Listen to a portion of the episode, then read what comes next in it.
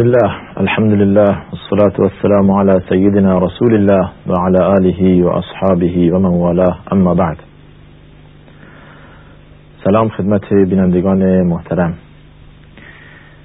در هفته گذشته به آخرین رکن از ارکان ایمان رسیدیم که همانا ایمان به قضا و قدر باشد در آن روز ما اشاره کردیم به مطلب مهمی که بعضی از مردم در رابطه با قضا و قدر فهمیدهاند یا برداشت بعضی ها که در رابطه با قضا و قدر گفتند قضا و قدر یعنی اینکه ما هرچه خدا در علم او گذشته است باید اونطور بشود و انجام بدهیم و ما هیچ اختیاری نداریم. و این مسئله را رد کردیم. گفتیم انسان مخیر است. نه مجبور. و معنی قضا و قدر گفتیم که یک سری اتفاقات که میافتد در این دنیا خدا به آن آگاه است. در علم خدا گذشته است. به معنی دیگر سبقت گرفتن علم خدا بر تمام حوادث و اتفاقات. ما نمی‌دونیم بندگان عقلمان قاصره ولی خداوند در علم شریفش گذشته و می‌داند چه می شود و چه اتفاقی می افتد و باید چه بشود که بهتر باشد. این بهترین را خدا تشخیص می دهد و هو احکم الحاکمین. در اینجا یک سوال پیش میاد که اگر هر اتفاقی در علم خدا گذشته است و خدا به آن آگاه است پس هدایت و زلالت ما هم در علم خدا گذشته و خدا به آن آگاه است. که ما آیا شخص مؤمن و با خدا و موحدی می شویم یا والعیاذ بالله شخص کافر و مجرم و گمراهی؟ جواب این است که بله اون هم در علم خدا گذشته است. ولی نباید اینطور تصور کرد. اگر کسی گمراه شده خدا خواسته و خدا میل داشته که او را گمراه کند. چنین نیست. خداوند هرگز راضی نمی شود که بندگانش گمراه بشوند بندگانش جهنمی بشوند. اگر به آیه های قرآنی توجه کنیم به بعضی از ابهامات و بعضی از اشکالاتی که در ذهن ماست پاسخ میده این آیات. خداوند در سوره زمر این مسئله را کاملا روشن بیان میفرماید. میفرمایند ان تكفروا فان الله غنی عنكم ولا يرضى لعباده الكفر. وان تشكروا يرضه لكم. اگر همه کافر شوید خداوند بی نیاز است. احتیاج به ایمان شما نداره.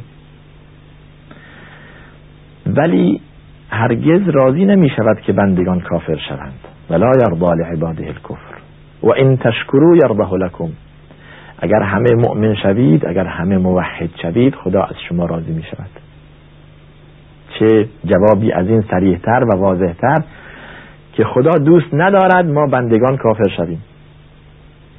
و راضی نمی شود کفر را از ما نمیپذیرد ولی اگر همه مؤمن شویم خدا از ما راضی می شود یعنی خدا هرگز دوست ندارد که بندگان در روز قیامت به سبب کفر و بی ایمانیشون در آتش جهنم بسوزند. اگر ولیاذ بالله ما اینطور تصور کنیم یا باور کنیم که خداوند دوست دارد چنین شود نسبت ظلم به خدا داده این ولیاذ بالله. و خداوند مبراست از این که کوچکترین ظلمی بندگان کند. ان الله لا یظلم الناس شیئا ولكن الناس انفسهم یظلمون. آیات مختلفی در همین معنا داریم که خداوند به بندگان هیچ ستمی نمی کند در جای دیگه میفرماد مثقال ذره.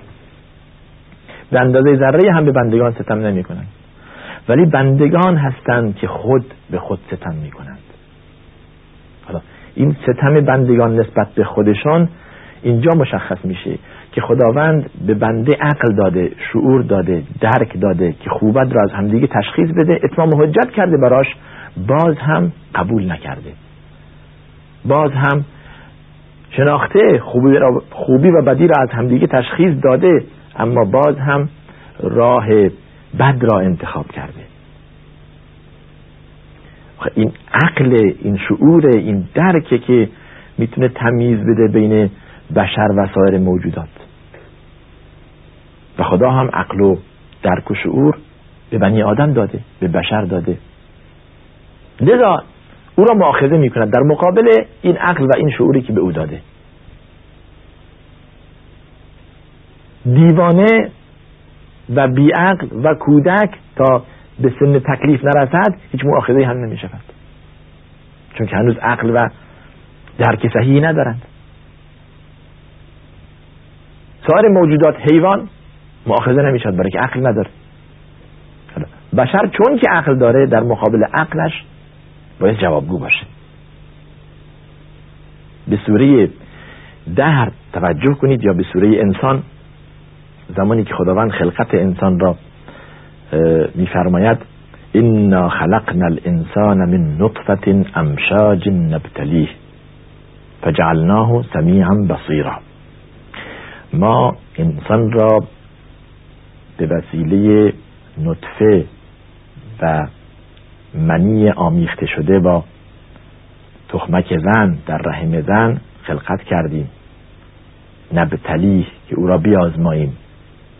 زمانی که این کار را کردیم فجعلناه سمیعا بصیرا. وقتی که خلقتش تک تمام شد و تولد شد او را در حالی که شنوا بود و بینا بود به دنیا آوردیم.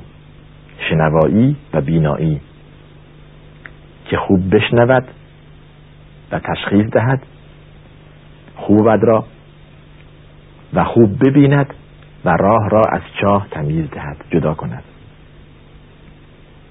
پس این بشر چنین خداوند بهش عقل داده و درک داده. حالا بعد از اون انا هدیناه السبیل اما شاکرا و اما کفورا.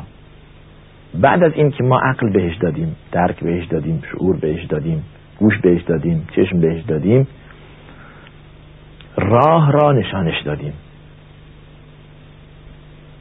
راه هدایت و راه زلالت حالا اما شاکرن و اما کفورا. بعد از اینکه راه بهش نشان دادیم گفتیم این راه هدایت هست اختیار را به خودش واگذار کردیم. که راه هدایت بپذیرد یا راه زلالت و شقاوت را انتخاب کند.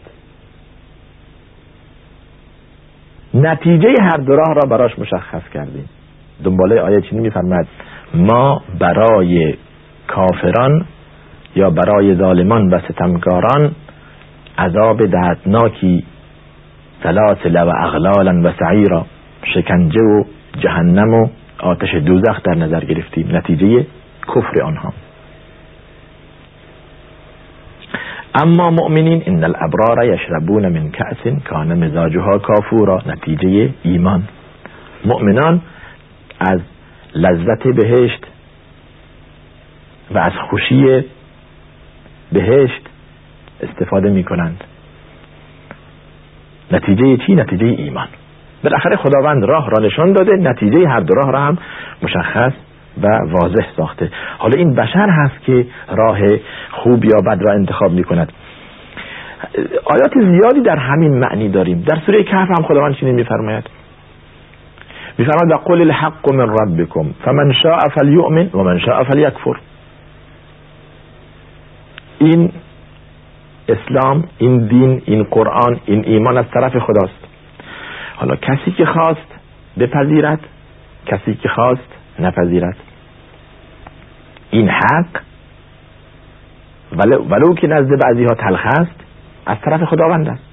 واقعیت داره. فمن شاء فلیؤمن کسی که خواست ایمان بیاورد به این به قرآن به رسالت رسول الله صلی الله علیه و به روز قیامت به ماها خدا میفرماید. فمن شاء فلیکفر کسی که خواست هم ایمان نیاورد. اما نتیجه ایمان بدانید که چیه؟ نتیجه ایمان یا نتیجه کفر مشخص کرده ایم. نتیجه کفر می شود انا اعتدنا للظالمین نارا احاط بهم سرادقها. ما برای ستمکاران آتشی در انتظار آنها گذاشته ایم که تمام بدنشان را در بر می‌گیرد. و این یستغیثو یغاثو به ماء کلمهل اگر طلب آب کنند به آنها آبی داده می شود که از از روغن داغ هم داغتر و گرمتر است. در جای دیگه میفرماد یشول وجوه پوست را از صورت پایین میآورد. حالا بئس الشراب و ساعت مرتفقا. چه بد آب و چه بد معوا و مسکنی. اما نتیجه ایمان ان الذين آمنوا وعملوا الصالحات انا لا نضيع اجر من احسن عملا. در اینجا وقت برنامه به پایان می‌رسد. ادامه این مطلب در هفته آینده خواهد بود.